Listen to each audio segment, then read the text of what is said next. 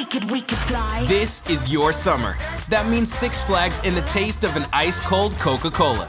We're talking thrilling coasters, delicious burgers, real moments together, and this. Coke is summer refreshment when you need it most, so you can hop on another ride or race down a slide at the water park. Six Flags and Coca Cola. Come make it yours. Visit sixflags.com slash Coke to save up to $20 on passes, plus daily tickets starting at $34.99. Che colore sono gli specchi? Perché il cartone della pizza è quadrato se la pizza è rotonda e poi ce la mangiamo a, a triangoli? Da dove nasce il suono che si mette sulle parolacce?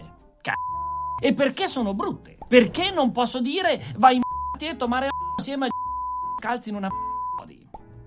Perché? Perché? Perché tutte queste eh, domande? Siamo umani, siamo pigri, eppure domande sempre, anche mentre stiamo per morire. Perché proprio a me? Muori. Le domande ce le poniamo sin dagli inizi, indipendentemente anche dalla religione. Che, che a tal proposito, ma Adamo ed Eva avevano l'ombelico. Cerchiamo di esplorare questa questione da un punto di vista leggermente più ravvicinato. Non quello dell'ombelico, ma quello delle domande. Scendiamo. L'Homo sapiens, ovvero noi, nasciamo tra i 200.000 e i 130.000 anni fa. Dopo poco si sviluppa anche un'altra cosa che viene utilizzata tuttora, il linguaggio. Non importante quanto la scoperta della birra di 7.000 anni fa, certo, però è grazie al linguaggio che sono nate le prime questioni. E grazie alla birra che il linguaggio ogni tanto va a remengo. Le domande ce le siamo sempre poste, ma alcune sono arrivate fino al giorno d'oggi ancora senza risposta. Cos'è il bene o il male? Uovo prima o gallina? Senso della vita? Le cose là. Questo amore per la sapienza, altresì detto filosofia, letteralmente amare sapienza, che non punta necessariamente a risposte quanto più a porre le domande giuste. Come dal famoso romanzo di Adams, la risposta è 42, ma la domanda? Spirale pericolosa, quelle delle domande. Ci si può perdere. Lo stesso Aristotele si faceva domande sulle sue stesse domande. Ma, ma, ma, perché? Cioè, da dove arriva questo bisogno? Nonostante ad oggi le domande più gettonate si avvicinino più a cose tipo pizza o sushi, in verità ci chiediamo molte più cose di quel che pensiamo. Anche se man mano che cresciamo eh, diminuiscono sempre più. È stata stimata la media di quante domande fa un bambino in un giorno. 390.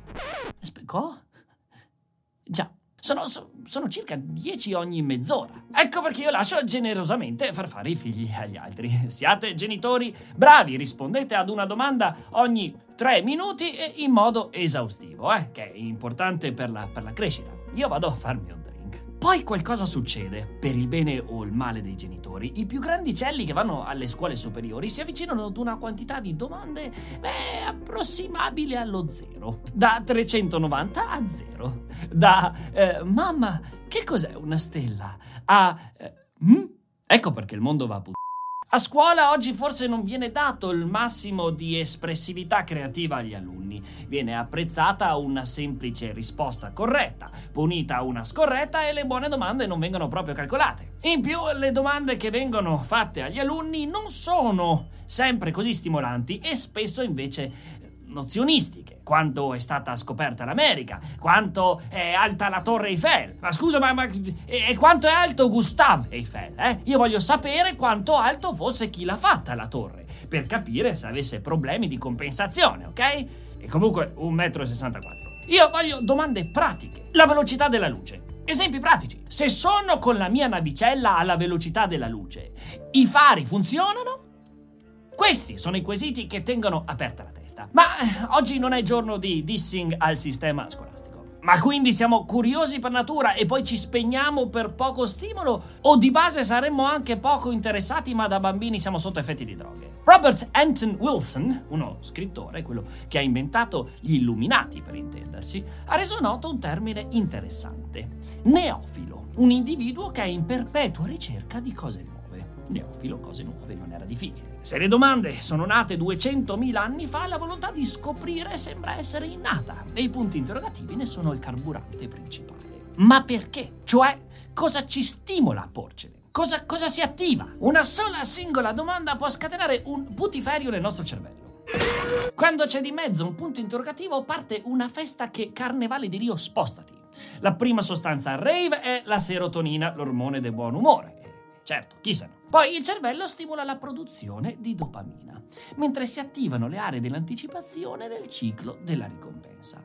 E l'intero sistema cognitivo fa serata finché quel senso di vuoto innescato dal dubbio non viene colmato. Questa scarica può prendere due direzioni diverse, però. O va a fomentare la ricerca della soluzione o va a paralizzarci. E siccome lasciare quesiti aperti dalla, dalla, dalla stessa sensazione degli spifferi d'aria a gennaio, il dubbio, l'ignoto, la domanda non risposta, proprio no, non ci sappiamo vivere. Per cui purtroppo la ricerca della soluzione spesso diventa un frettoloso pressapochismo per colmare il vuoto e chiudere il ciclo, dandoci una risposta che...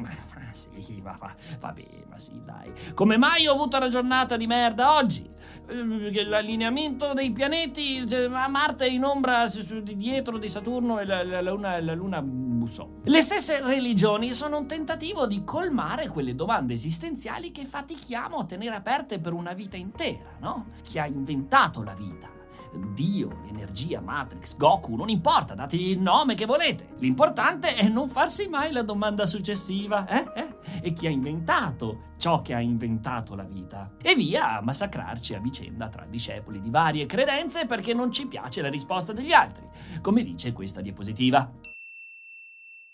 Ma eh, farsi domande quindi può far male. Piaget diceva che lo scopo delle domande e della curiosità è quello di ampliare le nostre conoscenze del mondo. È vero, ma c'è altro. I problemi invitano a trovare nuove soluzioni, cambiano il nostro pattern neurale, stimolano la neurogenesi, la neuroplasticità ed aumentano la creatività. L'economista americano George Lowenstein parla di teoria del vuoto informativo. Questo vuoto innesca il cosiddetto Brain Wanting System, che attiva il cervello facendolo diventare un assetato di conoscenza. Alcuni studi hanno dimostrato come delle persone lasciate sul filo del rasoio da alcune domande mentre ne cercavano la risposta hanno registrato e ricordato anche informazioni che non erano nel loro focus in quel momento. Quindi power up per la memoria. Che poi quelli che si interrogano di più sono anche quelli che manifestano più comportamenti adattivi come tolleranza all'ansia e all'incertezza. Hanno un'espressività emotiva positiva, oltre ad un modo di pensare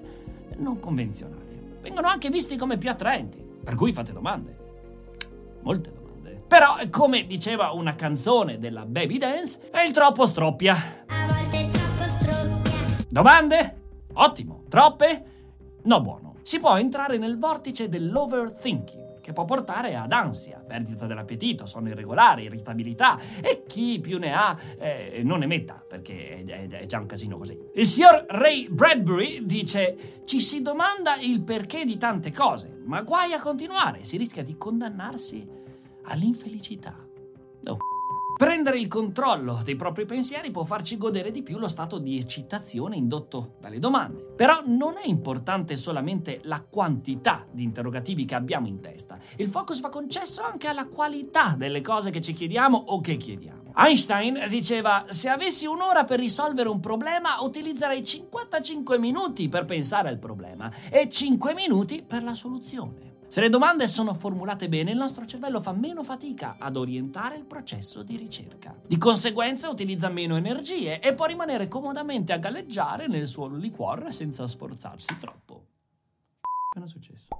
Ma sono impazzito? Si è spenta quella? Le domande innescano la curiosità e se formulate bene facilitano anche di molto la comprensione delle cose. E questo è ottimo, perché una cosa imparata puoi disimpararla ma una cosa che hai compreso non puoi discomprenderla. Hm? Ormai ce l'hai lì. Beh, c'è anche da dire che non esistono domande stupide. Hm? Le domande più interessanti sono quelle assurde, che all'inizio paiono sembrare stupide ed ovvie. Proprio queste domande si rilevano essere fondamentali per la comprensione di qualcosa, qualsiasi cosa. Esempi? Perché la mela cade per terra? Cos'è la luna? Quando siamo nati? Eh? O, o, o il veleno diventa più velenoso dopo la scadenza? La linea tra la stupidità e la genialità è molto sottile. Sempre mettere e far mettere in discussione tutto di tutto. Perché, per, per, perché si chiamano mobili se rimangono fermi? Per, perché si chiama carta d'apparati e, e non da pareti. Essere scettici, dal greco skeptomai, osservare esaminare, ma non troppo. Come dice Lawrence Krauss, fisico americano, mi piace tenere una mente aperta, ma non così tanto da far cadere il cervello. Le domande quindi sono importanti e ci rendono pure belli. Ma noi non vogliamo imbatterci in delle cose che non rispecchino la nostra rappresentazione del mondo. Vogliamo evitare a tutti i costi eh, la dissonanza cognitiva. Dissonanza cognitiva, questa cosa dell'evitare che il pensiero vada contro le nostre credenze. Preferiamo usare le nostre belle connessioni neurali già lucidate, usate da tempo, che sono spesse e l'elettricità passa facile, piuttosto che creare una connessione nuova da zero che vada da A a B. Perché lo spreco di energia sarebbe tremendo nel far partire una connessione da zero e il cervello non vuole sprecare energia, già ne spreca troppa, il 25% del nostro corpo, pur pesando solo il 2%. A lui basta che qualunque pensiero hai per la testa mantenga o aumenti gli scenari di sopravvivenza. Insomma, chi se ne frega se la Terra è piatta, no? Finché non sei al bordo. Se ci poniamo domande e salpiamo per la rotta della scoperta, col cavolo che stiamo libelli e tranquilli. Costi energetici che poi la bolletta a fine giornata ti fa fare un infarto. Ma dobbiamo mantenere una mentalità da bambini.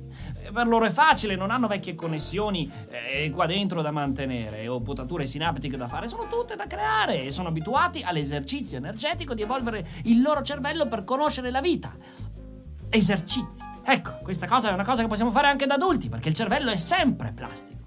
Insomma, chiedete e chiedetevi. Torniamo ad essere curiosi, senza macchie, senza paura, che ce ne sono ancora bizzeffe di misteri che aspettano di essere mirati da un punto interrogativo. Ecco, io ho finito. Ci sono domande?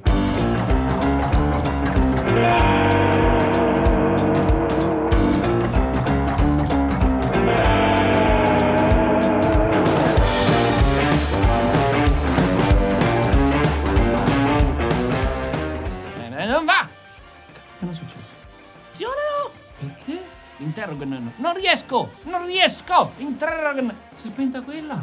Ma sono impazzato?